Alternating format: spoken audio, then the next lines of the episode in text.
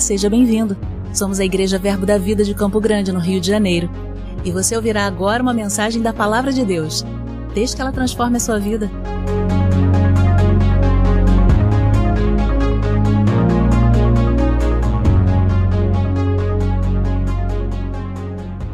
Aleluia, Deus é bom, hein? Eu tenho a missão de compartilhar algo que Deus colocou no meu coração. Na verdade, na última ministração que eu estive aqui, acabou a ministração, já estava borbulhando algo para a próxima. e Deus deu o sinal verde para a gente falar sobre isso nessa noite. Não é uma continuação da, da ministração passada, mas de repente pode surgir algo, algo que foi dito na última pregação nessa ministração. Mas abre teu coração, querido, que eu creio que Deus vai te alcançar da maneira que você necessita. A multiforme graça de Deus auxilia cada um na forma que cada um necessita. O Espírito Santo sabe onde ele pode te auxiliar. Amém? E nós temos um Deus bom, querido. Você crê nisso? Nós temos um Deus fiel, um Deus justo. Um Deus imutável, de fato, a palavra de Deus fala em Tiago que toda boa dádiva, todo dom perfeito vem do alto, do Pai das luzes, o qual não há sombra de mudança e nem variação. De fato, o nosso Deus é um Deus bom e ele é imutável, ele não pode mudar. Ele foi o mesmo ontem, ele é o mesmo hoje e ele será o mesmo eternamente, meu irmão. Ele é fiel, a sua fidelidade vai de geração em geração. A fidelidade dele não muda. Por que eu estou dizendo isso? Porque o mesmo Deus que se moveu poderosamente naquele tempo, outrora, em uma aliança imperfeita, ele se move hoje. Ele opera hoje de forma poderosa e numa aliança superior, a qual nós fazemos parte, querido, e rege as nossas vidas. E baseado nisso, nessa verdade que Deus, eu acho que tem até um filme sobre isso, né? Deus não está morto. Se eu não me engano, agora ele veio aqui a memória. Ei, Deus não está morto, não, meu irmão. Deus está vivíssimo. E ele não é um conto escrito num livro. Não. Ele é verdadeiro, é fiel. Tudo que a gente lê na palavra não foi um, simplesmente uma história para, é como dizer minha avó, para boi dormir. Não. Aconteceu. E eu creio, como eu disse, como Deus se moveu até hoje, Ele pode se mover poderosamente daqui para frente na sua vida. Só que às vezes a gente, no dia a dia, na correria dos nossos afazeres, de repente, diante de alguma coisa que a gente tem que resolver aqui, alguma coisa que a gente não conseguiu resolver lá, a gente esquece ou deixa de lado o poder de Deus que se move através de nós. A gente não considera que o poder é dele, mas opera através de nós, a gente tem acesso a esse poder. A gente tem acesso a esse poder para todas as coisas, desde as coisas mais simples até as coisas mais complicadas que aparecem diante de nós. Engavetamos Deus, colocamos Ele numa condição que, de repente, para isso aqui não funciona, não. De repente, a gente tem limitado o agir de Deus. Por quê? porque não temos a consciência ou deixamos escapar da nossa atenção que Deus é poderoso, que Deus é fiel e que Deus age hoje. Ei, esse negócio de evangelho funciona. Esse negócio de evangelho funciona, querido. A questão é: será que a gente está colocando em prática aquilo que nós temos aprendido? Ou temos deixado em uma gaveta, esquecido, e com o tempo a gente nem lembra do que aprendeu. A diferença na vida do crente, a diferença na vida do filho em andar em vitória, ou andar na mesmice, ou na derrota, é se ele usa aquilo que ele aprendeu e coloca em prática.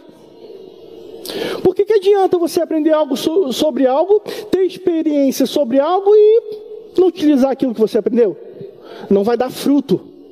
Mas não, se tudo aquilo que a gente aprende através dessa palavra que é poderosa, gloriosa e funciona, digna de toda aceitação, se a gente coloca em prática, nos movendo no espírito da fé, crendo com o coração e tendo atitude correspondente, aquilo que a gente crê, acontece, funciona.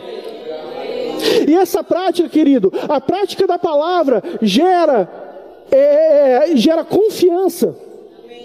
E a confiança gera experiência. A gente começa numa coisa mais, mais simples e funcionou. Não é que funciona? Mas vem cá, se funcionou para isso, vai funcionar para aquilo. Ah, mas aquilo é tão grande, mas o princípio é o mesmo. O princípio não tem tamanho. O princípio é o mesmo. Funciona para algo simples, tem que funcionar para algo complicado. A questão é: estamos limitando o agir de Deus ou estamos abertos para aquilo que Ele quer fazer? Daí o tema da mensagem dessa noite. Agindo Deus, quem impedirá, meu irmão? Agindo Deus, quem impedirá? Quem impedirá o poder de Deus fluindo através da sua vida, da nossa vida? A circunstância do mundo lá fora? Não. O conceito da economia? Não. O conceito dizendo que está vindo agora, é, como é o negócio varíola do macaco, sei lá, uma coisa dessa aí. A gente não desconsidera o que está vindo, mas a gente não vive na pressão que isso vai nos atingir, porque nós cremos no sangue que está sobre nós, nos livramos de todas as coisas. Ei, Deus é poderoso para nos sustentar em poder. Afinal de contas, o mesmo poder que tirou Jesus do, dentre os mortos habita dentro de mim e você, meu irmão. E as informações vêm, vêm lá de fora, tentando nos desabilitar com, com relação à nossa crença que, do que nós somos em Deus. E uma palavra gera no nosso coração, ei, muito maior é o que habita aí dentro do que as informações lá de fora.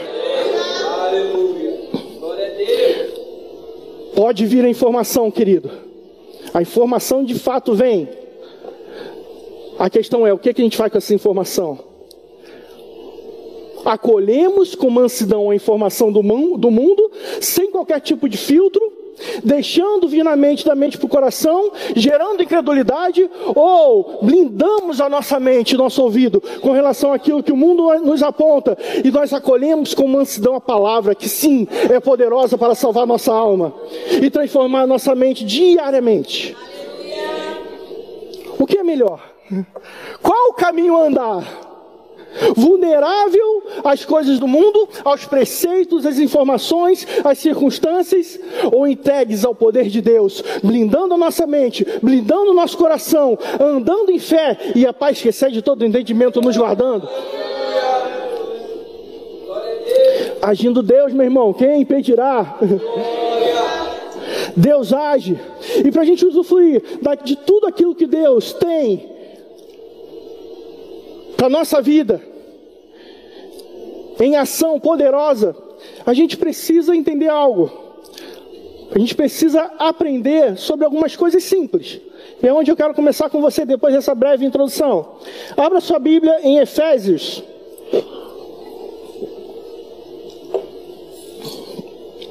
Aleluia! Tá frio, mas essa igreja é do fogo. Porque você é do fogo, meu irmão. Amém. Aleluia. Efésios, capítulo 2, versículo 19.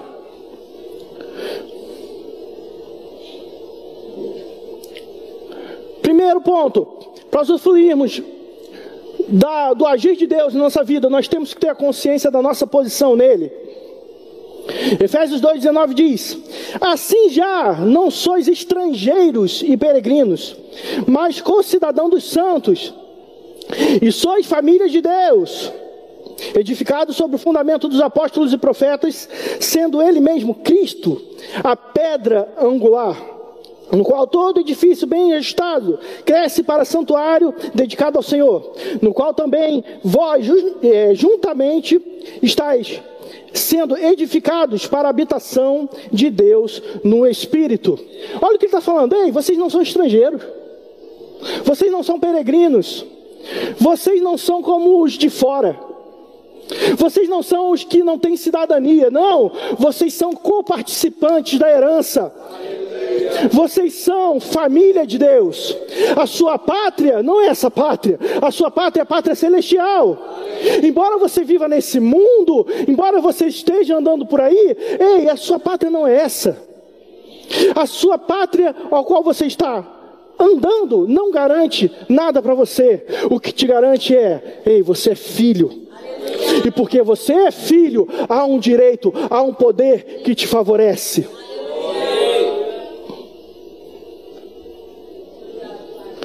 Nós não somos estrangeiros. Primeiro ponto.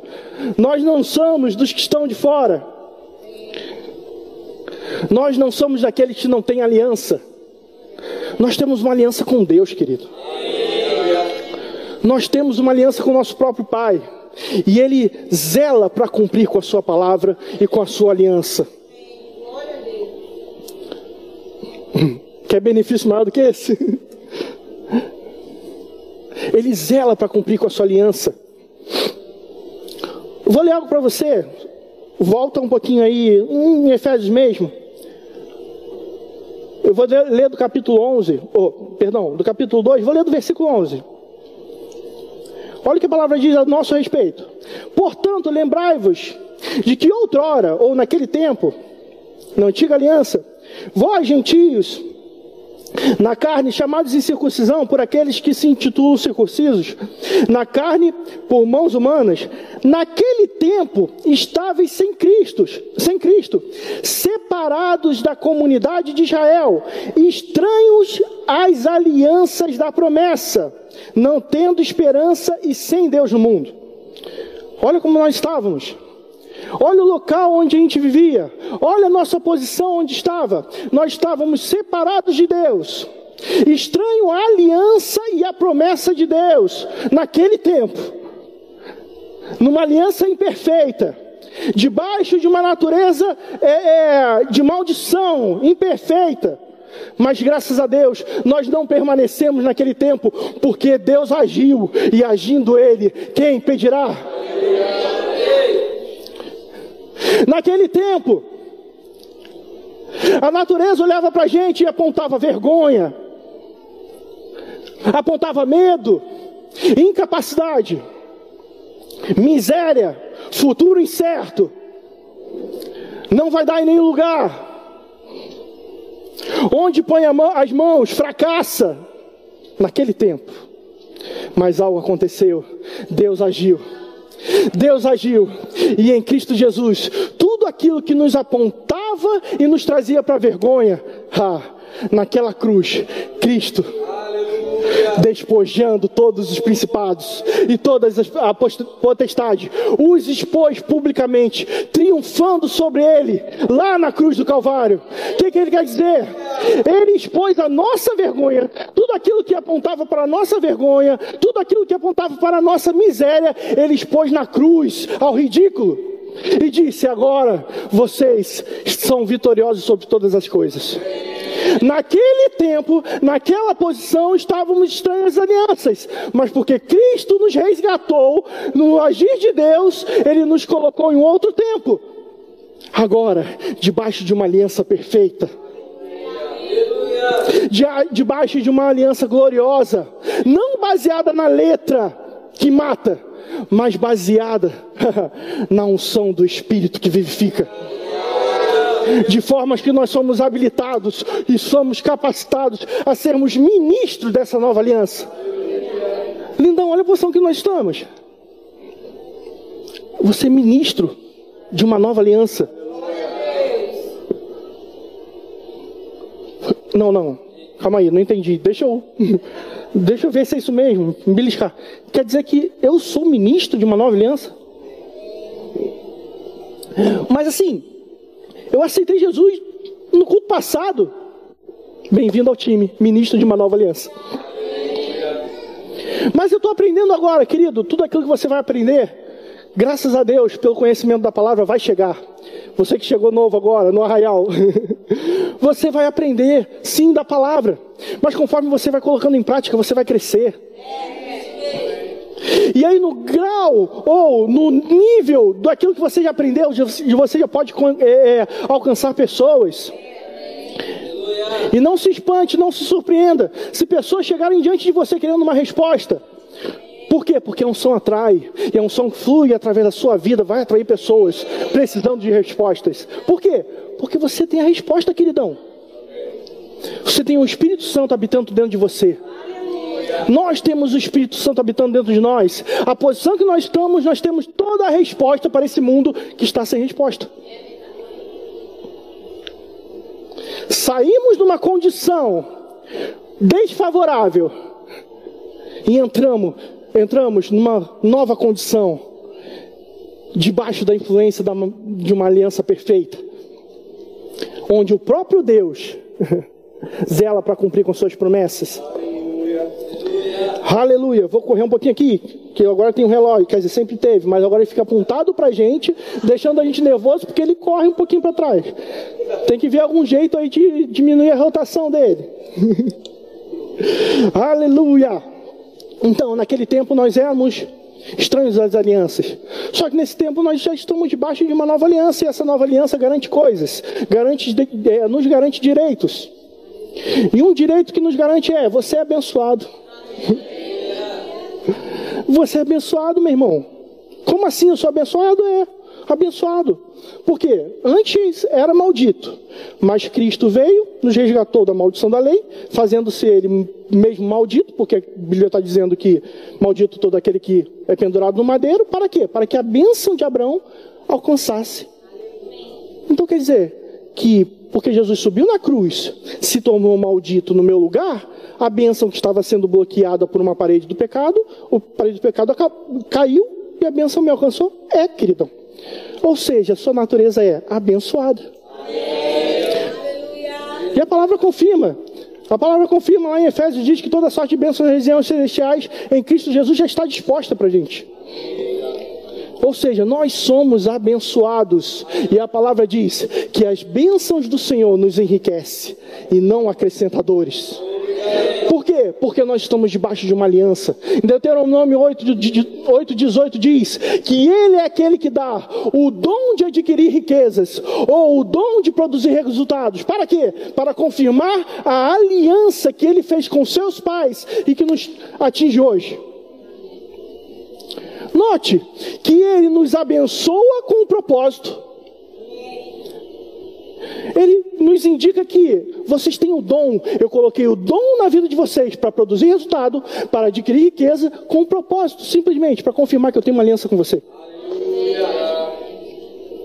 E se eu tenho uma aliança com você, meu irmão, meu filho, no caso de Deus falando, significa que uma aliança é bom essa hora ser marido de professor de aliança de sangue, que a gente vai pegando várias coisas. Tirando onda. Mas numa aliança, uma aliança entre um marido e uma mulher, significa que o que é dela me pertence, o que é meu pertence a ela. Uma aliança entre o filho e o pai significa que a minha vida pertence a ele, mas tudo que pertence a ele me pertence. Que segurança é essa, meu irmão? Ah, mas está tá em falta. Ei, pede teu pai. Ah, meu, é, meu contra-cheque não está batendo. Papai, papai, dá uma mesada aí. ah, a doença chegou, a enfermidade chegou. Ei, o papai já mandou seu irmão para a cruz para aniquilar a doença. Uma aliança perfeita, meu irmão, que nos sustenta, que nos favorece e Deus agindo de forma poderosa. Vamos andar mais um pouquinho?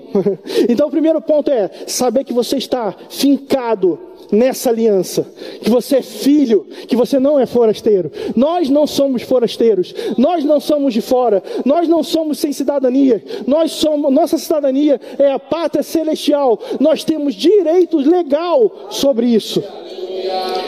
Segundo ponto, alinhe o seu coração. Eita, papai. Se o meu coração é dele, a minha vida é dele, naturalmente meu coração tem que estar alinhado nele. Hebreus 3, abre aí. Hebreus capítulo 3.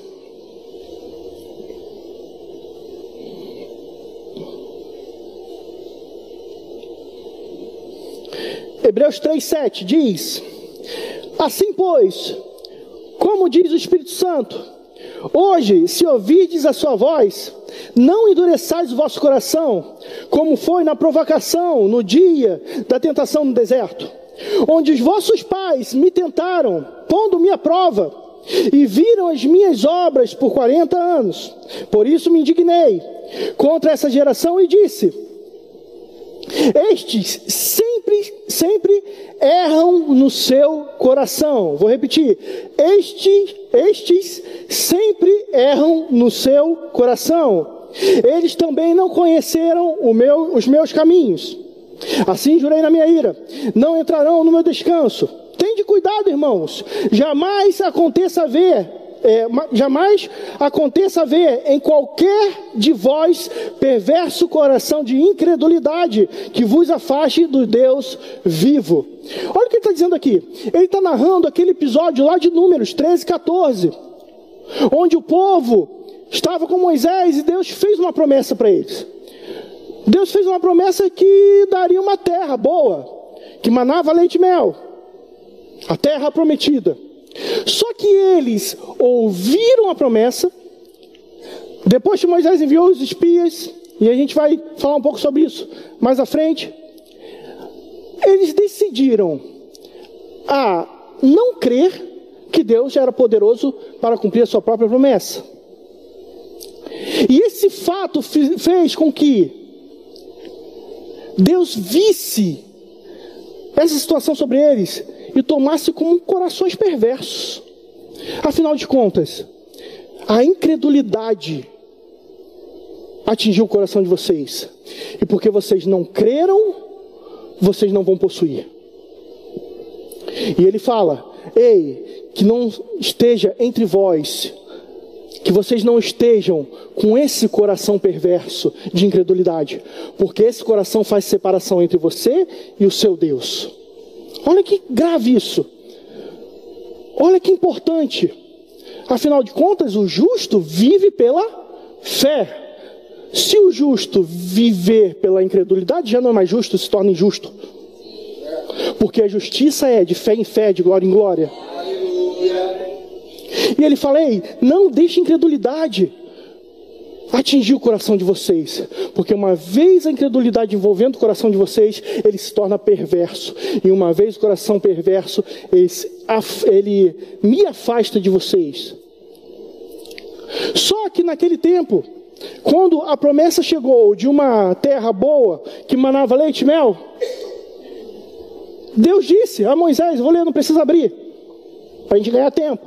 Em Números 3, 1 e 2, disse o Senhor a Moisés: Envia homens que espiem a terra de Canaã, que eu hei de dar aos filhos de Israel, de cada tribo dos seus pais, enviareis um, um homem, sendo cada um príncipe entre eles. Olha só a promessa de Deus. Moisés, envia, porque essa terra eu hei de dar Ora, vamos parar para pensar, meu irmão. Se Deus falou e ele não pode ir contra a palavra dele, é certo que vai acontecer.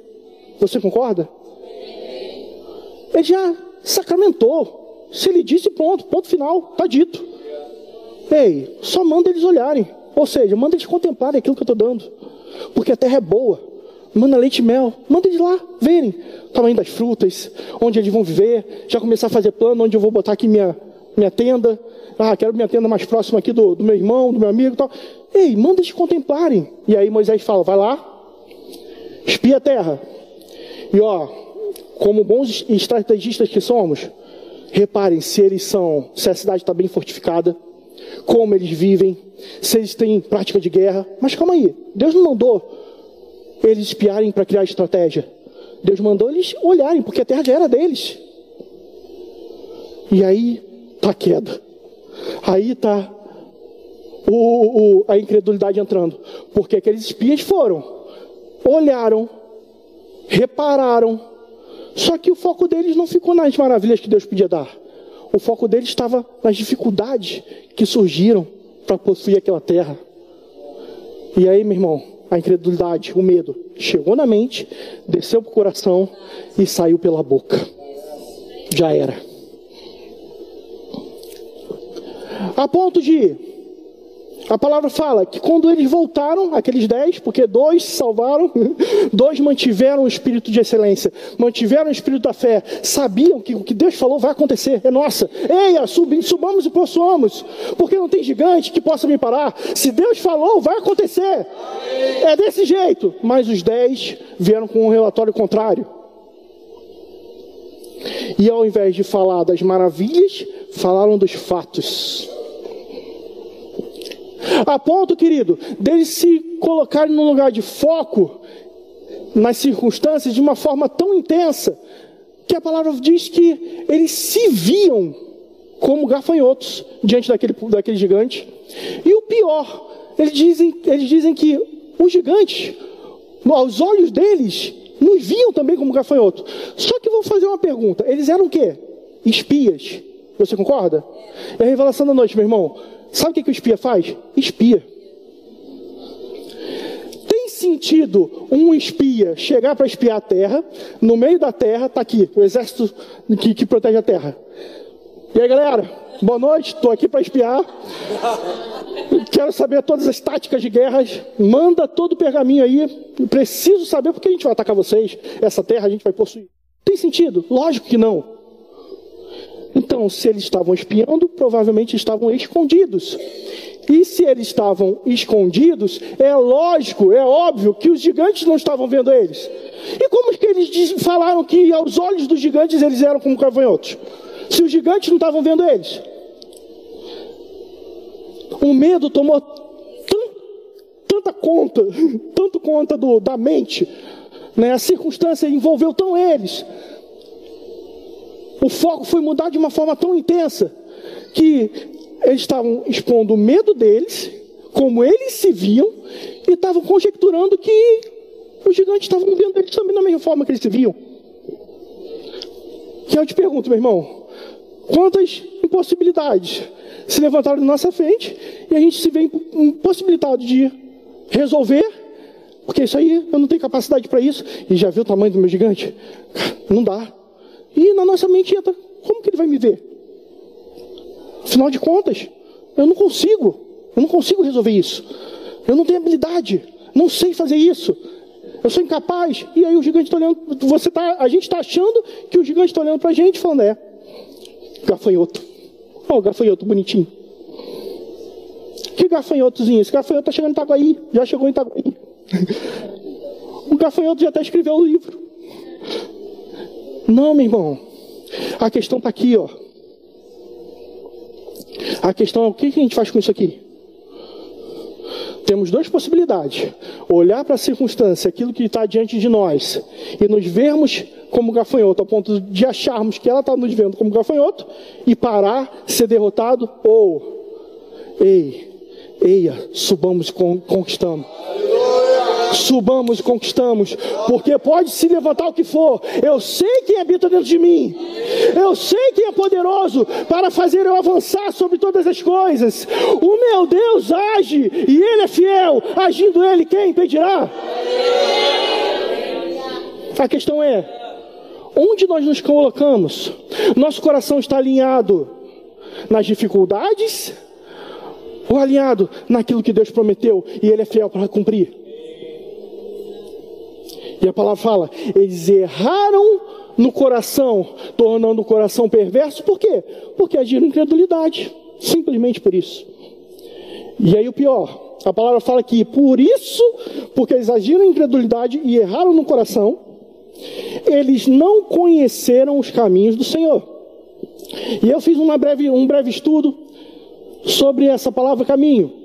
O original do grego, eu não tenho a petulância de tentar falar o, a pronúncia. Deixo para o mestre Josias e para o escritor Tiago. Mas, acredita em mim, o original do grego dessa palavra é, caminhos significa a forma de Deus operar. Não, não, deixa eu entender. Eles, porque eles, eles erraram no coração, porque a incredulidade chegou, eles não tiveram a chance de perceber ou de conhecer a forma que eu opero. Deus imaginando. Olha que grave. Eles não tiveram oportunidade de ver Deus operando, meu irmão, porque a incredulidade brecou o avanço deles.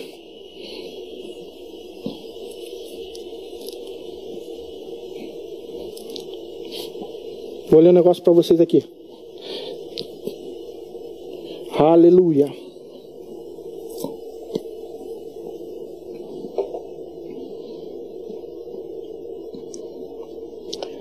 Deus é bom demais.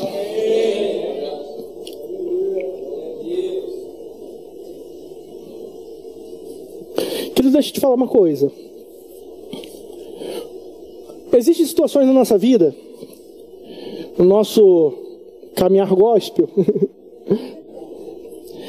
que se a gente não tomar o cuidado, se torna jargão. Eu sou o que a minha Bíblia diz que eu sou. Eu tenho que a minha Bíblia diz que eu tenho. Eu posso que ela diz que eu posso. A gente fala tantas vezes, jogado ao léu. Só que quero te dizer uma coisa. Quando a gente declara a palavra, quando a gente libera a palavra na nossa boca, através da nossa boca, como eu disse na última ministração, realidades são criadas. Quando eu falo com a minha boca, criando no meu coração, eu estou criando novas realidades, novas realidades, ou transformando realidades criadas. E aí, meu irmão, fica a dica. Quer ver Deus agir na sua vida de forma poderosa, gloriosa, grandiosa? Fala. Só que não fala de qualquer jeito.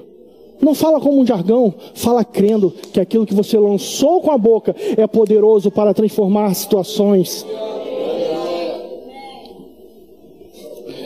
Eu acho que é John, é John Austin. Joey é o filho, John Austin foi o pai. Ele começou com a igrejinha dele lá de 30 pessoas, há muito tempo atrás.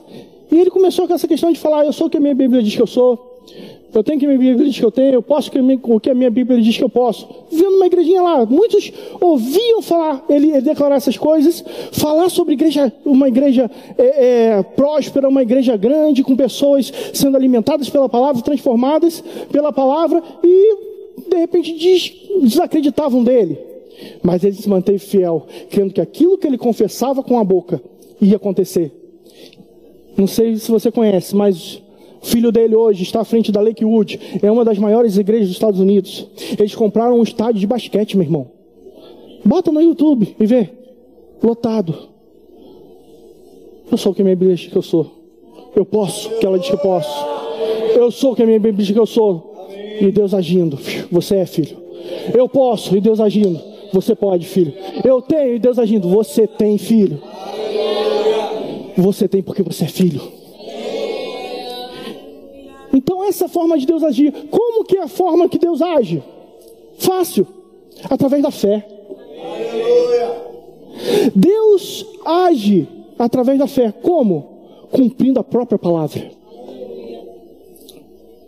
Qual a forma de Deus agir? Cumprindo a própria palavra estabelecida dele mesmo. Ele não pode ir contra a sua palavra. Uma vez lançada a palavra, ele faz de tudo, ele é fiel para cumprir aquilo que ele prometeu. E a nossa parte, a necessidade que ele tem com relação a esse relacionamento entre o filho e o pai no agir de Deus é simplesmente a fé. Eu creio naquilo que o Deus, o meu pai, estabeleceu lançando a palavra dele e falo igual o papai. Afinal de contas, ele é meu exemplo. No meio do caos, ele falou: Ei, haja, ouve. Ele falou primeiro para depois acontecer. Funciona? Funciona. Ele não criou homem, não criou homem de uma forma diferente. Vem cá, criou homem, criamos homem, aí ó, criamos Trindade, criamos homem. Não, ele façamos o homem. Fez homem. Ou seja, há poder no falar para criar. Quando falamos criando o coração, Deus age e faz acontecer. Então o que ele necessita para que nós é, é, usufruamos da, do agir dele é simplesmente a fé. Como eu disse na última pregação, é chamar a existência as coisas que não existem como se fosse. Ah, mas a minha conta está assim. Ei, começa a falar da sua conta. Dá uma de maluco. Ah, mas eu acordei tão triste. Sabe que dia que a gente acorda não parece nem crente. Quero sair não.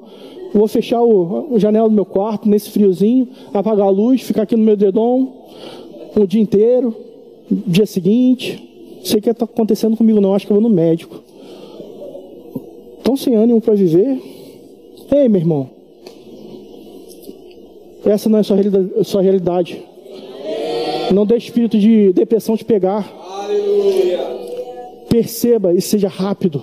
Dê uma de louco. Ei, não quero levantar? Vou levantar, vou parar em frente ao espelho igual um maluco e falar: Ei, você é filho. Você é próspero, você tem potencial, você foi levantado para fazer diferença nessa geração. Onde você passa, prospera. A mão que você impõe gera cura. A palavra que você lança transforma a vida, transforma a família, transforma casamento. Ei, você foi levantado pelo Pai para marcar essa geração. Deu uma de maluco, meu irmão, porque a loucura do Evangelho é poder de Deus. Jesus falou para uma figueira, ela respondeu. Ele falou, seque, ela tá bom. Fazer o quê? Seco, secou. Fale para o espelho, fale para você mesmo. Gere novas realidades e Deus vai agir. Eu tenho dois minutos. Correr aqui. Aleluia. Ô oh, papai do céu.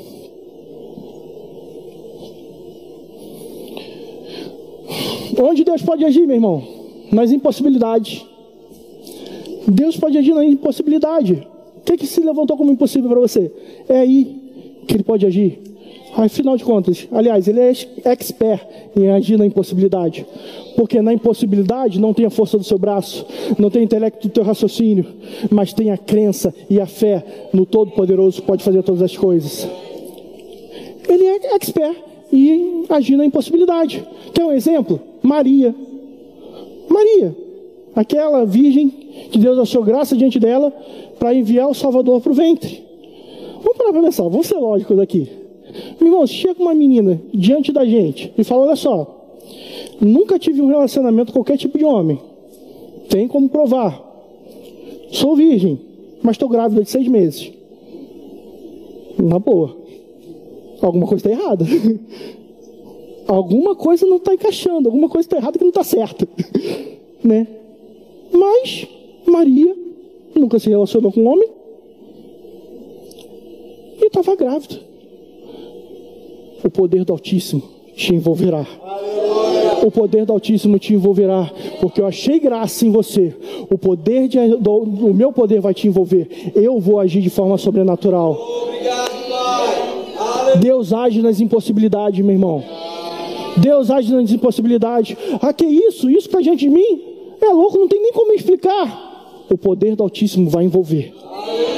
Você declara crendo no, no coração, botando o espírito da fé para agir ao seu favor, e o poder do Altíssimo vai envolver. E Deus vai agir, e as impossibilidades vão se tornar possíveis, meu irmão. Outro ponto. Aleluia. Deus age na mudança de foco. Abre a sua Bíblia rapidamente em João 5. João capítulo 5.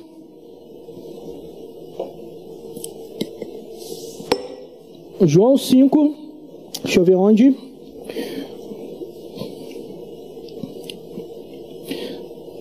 João 5, 5. O contexto fala de um homem, estava enfermo ali, um paralítico, no tanque chamado Betesda. O que acontecia? De vez em quando o anjo vinha, movia aquelas águas. E se o primeiro que entrasse naquelas águas ficava curado de qualquer enfermidade após o anjo e ele mexer as águas. Só que esse homem tinha um problema, ele não conseguia chegar ao tanque. Ou seja, ele não conseguia ser curado, porque o anjo vinha, mexia as águas, alguém vinha antes dele, pulava nas águas. Pronto, perdi. Só que Jesus esteve diante dele. Depois você pode ler em casa para a gente ganhar tempo. Jesus esteve diante daquele homem e falou: Vem cá, que está acontecendo aí? Não, o que acontece é que os anjos vêm, mexem as águas, eu preciso ser curado, só que eu não consigo chegar lá, no tanque, porque o tanque tem a cura para mim, mas eu não consigo, porque eu não consigo estar aqui. Olha como eu me vejo. Paralítico, eu não me vejo chegando no tanque. E aí Jesus fala para ele: vem cá, você quer ser curado? Não, estou aqui pescando. Claro, se eu estou de frente do tanque, que o tanque cura, é que eu quero ser curado. Só que eu não consigo chegar lá para ser curado. Note que o foco desse homem não estava na cura, estava no tanque. Porque se estivesse na cura, ele podia mover a cura dentro dele, crendo naquilo que Jesus podia falar, que, daquilo que Jesus falava. E Jesus está todo o tempo. Quer ser curado? Claro, mas o tanque está aqui. Cara, tu quer ser curado? Só o chegar no tanque, me ajuda a chegar no tanque? Não, o foco não está no tanque, o foco está aqui, ó, no poder de Deus, onde pode agir e te curar. Ah, quero, então tá, ser curado. Ele levanta e sai curado.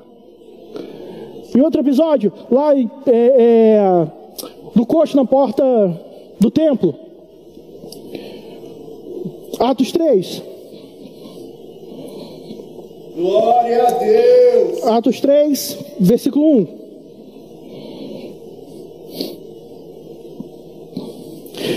Atos 3, 1. Pedro e João subiam é, ao templo para a oração da hora nona.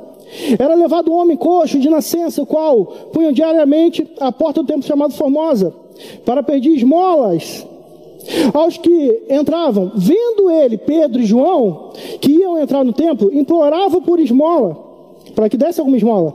Pedro, fitando os olhos nele, juntamente com João, disse: Olha para nós. E eles olhavam atentamente esperando receber alguma esmola. Pedro, porém, lhe disse: Não possuo nem prata nem ouro, mas o que eu tenho, isso lhe dou. Em nome de Jesus, o Nazareno anda. E tomando pela mão direita, o levantou imediatamente, e os seus pés e tornozelos se firmaram. De um salto se pôs de pé, passou a andar e entrou com eles no templo, saltando e louvando a Deus. Note, querido, que o foco desse homem não estava na cura, o foco desse homem estava em obter algum tipo de lucro mediante esmola. Tanto é que Pedro e João chegaram e falaram, cara, o que tu quer? Cara, eu quero uma esmola. Ué, mas tu não está coxo aí?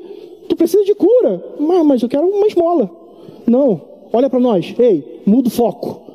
O teu foco está na esmola. Olha para nós. Olha para cima. O foco correto, a cura. E quando ele mudou o foco, Deus agiu. Quando o foco saiu da circunstância e entrou na fé, a fé entrou em ação. E a ação teve uma ação correspondente. Os, o, os pés se firmaram e com um salto ele foi curado. Meu irmão, Deus age na mudança de foco. Não fique focalizado naquilo que quer te prender, meu irmão, nas circunstâncias dessa vida. Terminando, primeira parte. Deus age no seu favor. Por que, que Deus age ao seu favor, no seu favor, no nosso favor? Simplesmente porque Ele nos ama. Afinal de contas, que pai não age em favor do filho? É um amor que Ele tem por nós. Último versículo que quero ler. Não precisa abrir. Salmos 68, 1 até o 3. Olha o que diz: Levanta-se Deus Dispersam-se os, os seus inimigos. Da presença fogem os que o aborrecem. Como se dissipa a fumaça, assim tu os dispersa. Como se derrete a cera ante o fogo, assim diante da presença de Deus, perecem os inimigos. E ele fala algo maravilhoso a nosso respeito. Aliás, já está dizendo, né? Mas ele termina dizendo: e os justos, os justos o justo, porém, mas os justos se alegrarão. Os justos se alegrarão, porque eu estou agindo contra os inimigos, porque eu estou agindo contra as circunstâncias, a ponto delas se derreterem como uma cera mediante ao fogo. Ei, os justos se alegrarão e se exultam em minha presença e saltarão de alegria. Esse é o nosso papel diante do agir de Deus, é nos alegrar, meu irmão, porque Deus está agindo. Porque Deus está agindo, as impossibilidades ficaram para trás. Porque eu venci as impossibilidades, eu salto de alegria. Porque eu sei que o meu Pai cuida de mim. O meu Pai que tem uma aliança, zela pela minha vida. Eu não estou só, Ele jamais me deixa, Ele jamais me abandona. Agindo Ele, quem impedirá? Agindo Ele, quem impedirá? Hum. Fique de pé, Ministério de Música. Agindo Ele, quem impedirá, meu irmão? Glória. Aleluia. A nossa posição nele nos garante o direito legal de vivermos a vida que ele sempre sonhou com a gente, pra gente. Sem falta, em saúde plena.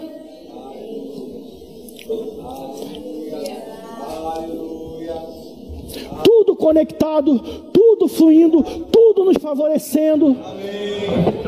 A questão é se nós somos ousados para viver aquilo que Deus já garantiu para nós. Se de tudo que eu falei nessa noite puder ficar alguma coisa, fique com: Ei, o teu pai te ama. E ele zela para cumprir com a aliança que ele tem contigo. Tem se levantado diante de nós? Ei, o nosso pai nos ama. O nosso pai nos ama. Qual a impossibilidade? Ei, agindo ele. Que impossibilidade? vai impedir. Nessa noite, meu irmão, não sei como você entrou aqui, mas uma coisa eu sei: há uma unção aqui para destravar tudo aquilo que tem tentado te prender nesse tempo. Há um poder disponível na palavra pregada, na palavra liberada. Há uma unção que carrega essa palavra para o seu coração e faz sair pela sua boca no formato de fé. E esse poder é grandioso para transformar tudo aquilo que tem te prendido.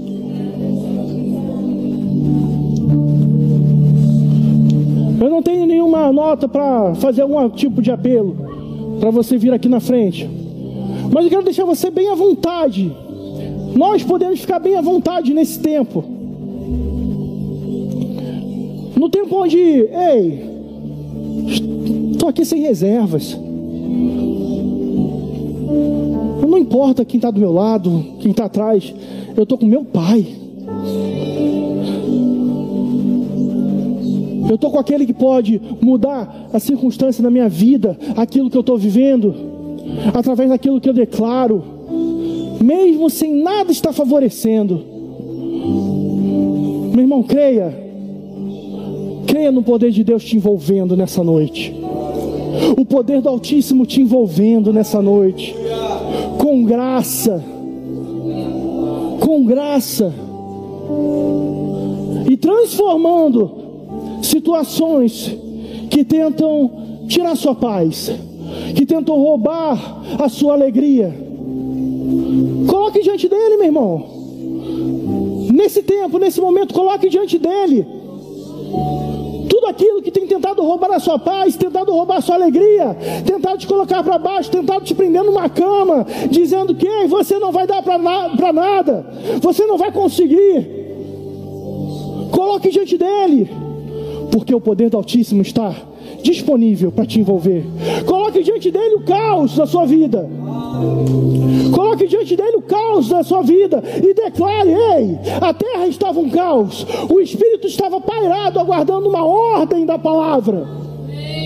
Enquanto a terra estava um caos, e o Espírito parado, aguardando a ordem da palavra, nada aconteceu. Mas quando a palavra foi liberada, o poder do Altíssimo envolveu. O Espírito pegou junto e fez acontecer.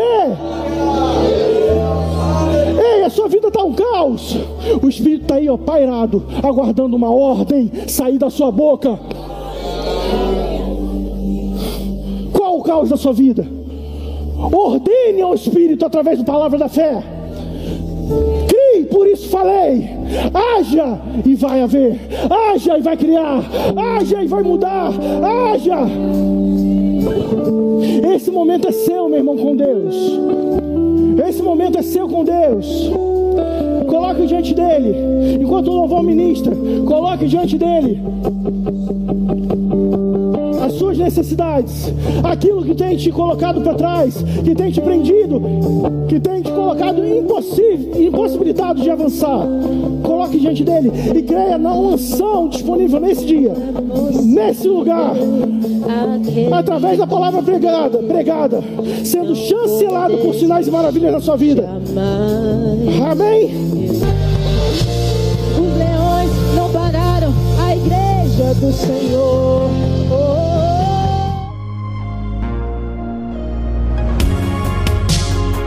Ouça outras ministrações em nosso site verbodavida.com barra Campo Grande RJ. Nos acompanhe também em nossas redes sociais, Facebook, Instagram e YouTube. Seja abençoado na prática dessa palavra.